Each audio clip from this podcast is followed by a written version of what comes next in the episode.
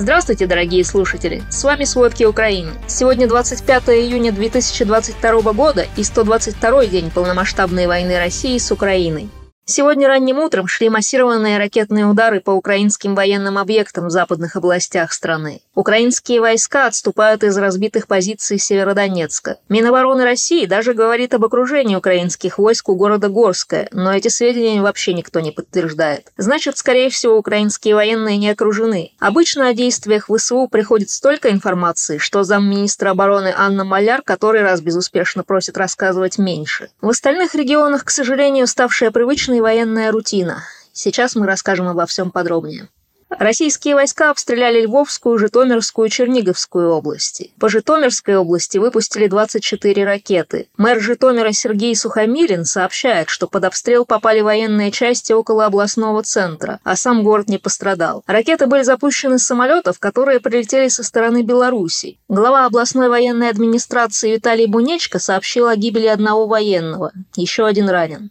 Были слышны взрывы и во Львовской области. Из акватории Черного моря российские военные выпустили четыре ракеты. Украинские силы противовоздушной обороны сбили с две из них, остальные попали по военному объекту. От удара пострадали четыре человека. Один находится в состоянии средней тяжести, трое легко ранены. Все госпитализированы. По данным оперативного командования «Север», около пяти часов утра Черниговскую область тоже серьезно обстреляли ракетами. С территории Белоруссии с самолетов и земли было выпущено 20 ракет по поселку Десна. Известно о разрушении инфраструктуры. По текущим данным обошлось без потерь. А в Хмельницкой области украинские ПВО сбили две ракеты. Обломки упали в лес и сад. Жертв нет. Издание Insider.ua пишет, что с территории Беларуси за ночь и утро по территории Украины было выпущено более 40 ракет. По данным издания, российские военные самолеты взлетали из России, входили в воздушное пространство Беларуси, потом подлетали близко к границе с Украиной и выпускали ракеты. После этого они разворачивались и возвращались в Россию. Пуски зафиксированы, например, со стороны белорусского города Наровля, примерно в 40 километрах от границы с Украиной.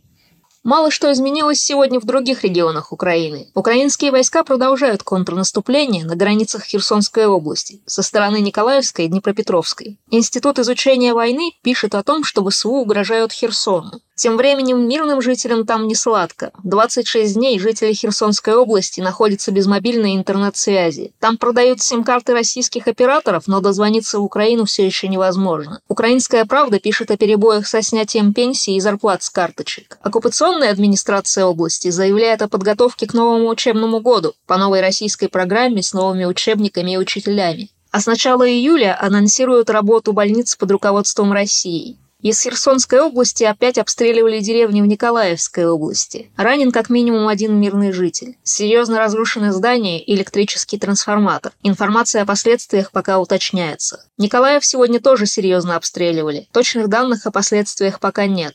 В Запорожской АЭС недопустимая ситуация вызывает беспокойство МАГАТЭ. Об этом заявил гендиректор агентства Рафаэль Гросси. По его словам, украинские сотрудники работают там в крайне напряженных условиях. Напомним, 4 мая российские войска захватили Запорожскую АЭС. А Гросси сейчас надеется, что эксперты МАГАТЭ смогут в ближайшее время посетить станцию. Неясно, с чем связаны эти напряженные условия работы. Но мэр оккупированного запорожского города Мелитополя Иван Федоров постоянно напоминает о похищениях людей в занятой российскими войсками части области. По его словам, за последние четыре месяца похищено более 500 человек. Обычно это активисты, бизнесмены и даже пасторы. По его словам, местного пастора похитили во время службы на центральной площади города, но позже отпустили. Предприниматели же до сих пор остаются в плену оккупационных сил. Также в плену больше двух месяцев находится 16-летний подросток. Таким образом, оккупационные власти пытаются запугать местных жителей.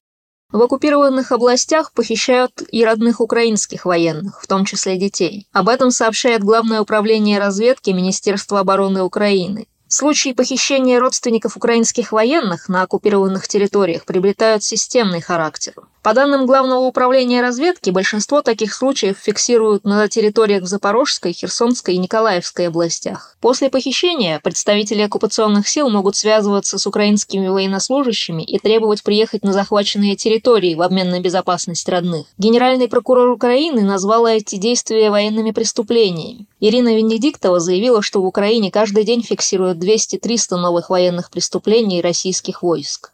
В Днепропетровской области российская артиллерия опять нанесла удар по Криворожскому району. По данным Александра Вилкула, жертв нет, но пострадала 60-летняя женщина. Снаряд попал в ее дачный дом. Уже сообщили о как минимум пяти погибших, еще четверо мирных жителей ранены. Российские войска обстреливают линию фронта почти из всех имеющихся видов оружия. Кроме артиллерии, минометов, градов и ураганов, российские военные ударили ракеты С-300. Под огнем жилой сектор Красногоровки, Авдеевка, Бахмут, Курахова и не менее шести деревень и поселков.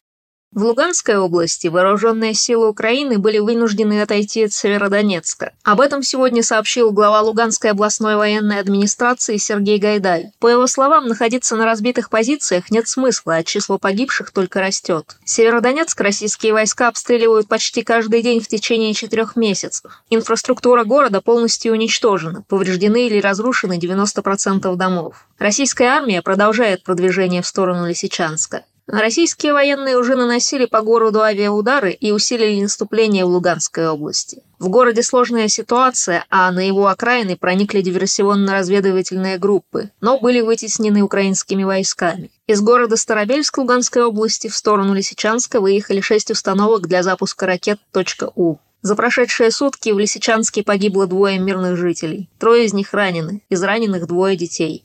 В Харькове вчера вечером российские снаряды попали по инфраструктуре в Киевском районе. Горели офисные помещения и частный дом. Предварительно пострадавших нет. А около пяти часов утра обстрелы возобновились в Чугуевском. В Харьковской области около пяти часов утра обстрелы возобновились в Чугуеве и Чугуевском районе. Горели частные дома и хозяйственные постройки. В больницу доставили 85-летнюю женщину. Всего за сутки в Харьковской области были ранены пять человек. Один человек погиб в Балаклее.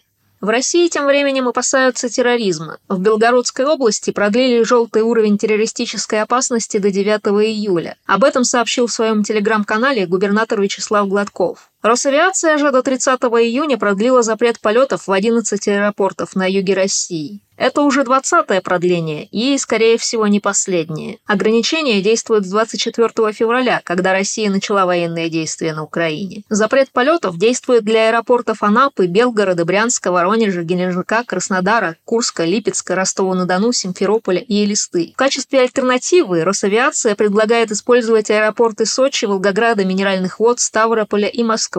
Тем временем BBC с командой волонтеров установила имена уже более 4000 российских военных, погибших на войне с Украиной. И это только на основании открытых источников, а значит список потерь совершенно неполный. Но, тем не менее, собранная информация, по мнению журналистов, позволяет анализировать то, что происходит с российской армией во время войны. Так, в списке погибших быстро растет число добровольцев. При этом 20% погибших поехали на войну в возрасте 50 лет и старше. Каждую неделю появляются сообщения о гибели еще 30-40 добровольцев. Так часто не сообщают о гибели ни одной другой категории военнослужащих. Более 17% погибших в списке BBC – это офицеры, а за 4 месяца войны погибло не менее менее 42 летчиков. 20% установленных погибших служили в ВДВ, а 19% в мотострелковых войсках. Волонтеры и журналисты постоянно находят на кладбищах могилы военных, о которых не было сведений в открытых источниках. Худой мир лучше доброй войны. Поэтому госсекретарь США Энтони Блинкин заявил, что США готовы поддержать любое дипломатическое решение ситуации в Украине. Однако Штаты считают, что Россия не продемонстрировала к этому какого-либо интереса. Блинкин отметил, что США продолжают укреплять обороноспособность Украины, а значит ее позицию за столом переговоров с Россией. При этом американская сторона обсуждает варианты дипломатического урегулирования ситуации, возникшей из-за вторжения России в Украину. В Канаде же Сенат одобрил законопроект, позволяющий конфисковать имущество России для передачи Украине. Поправки в закон о специальных экономических мерах разрешают изымать активы лиц и организаций под санкциями и распоряжаться ими. Документ предусматривает их передачу для восстановления иностранного государства, пострадавшего из-за грубого нарушения международного мира и безопасности. Закон также включает двухлетний запрет на покупку жилья иностранными гражданами. А президент Литвы Гитанас Науседа попросил более видимого присутствия НАТО в стране, чтобы противостоять угрозе, которую Россия представляет из Беларуси. По его словам, движения в соседней Беларуси под влиянием России делают Литву все более уязвимой. Он назвал Беларусь добровольной провинцией Москвы, потому что российская армия там может делать все, что хочет, перебрасывать силы и размещать технику. Германия, которая уже возглавляет боевую группу НАТО в Литве, недавно объявила, что увеличит свой вклад в оборону страны. Тем временем Евросоюз и Норвегия договорились об увеличении торговли газом на фоне скорейшего сокращения поставок из России. Об этом говорится в заявлении Европейской комиссии. Согласно нему, стороны договорились сегодня о дальнейшем укреплении тесного сотрудничества между ЕС и Норвегией в области энергетики. В частности, речь идет об обеспечении дополнительных краткосрочных и долгосрочных поставок. Норвегия является крупнейшим производителем нефти и газа в Европе. Она обеспечивает около четверти потребления газа странами ЕС. Спасибо. Это были все основные новости о войне России с Украиной к середине 25 июня. Помните, правда существует, а мы стараемся делать ее доступной. Если вам нравится то, что мы делаем, пожалуйста, поделитесь этим подкастом с друзьями. А если что-то не нравится или есть вопросы, замечания, напишите, пожалуйста, в бот в Телеграме или на нашу защищенную почту. Для нас это очень важно. До встречи!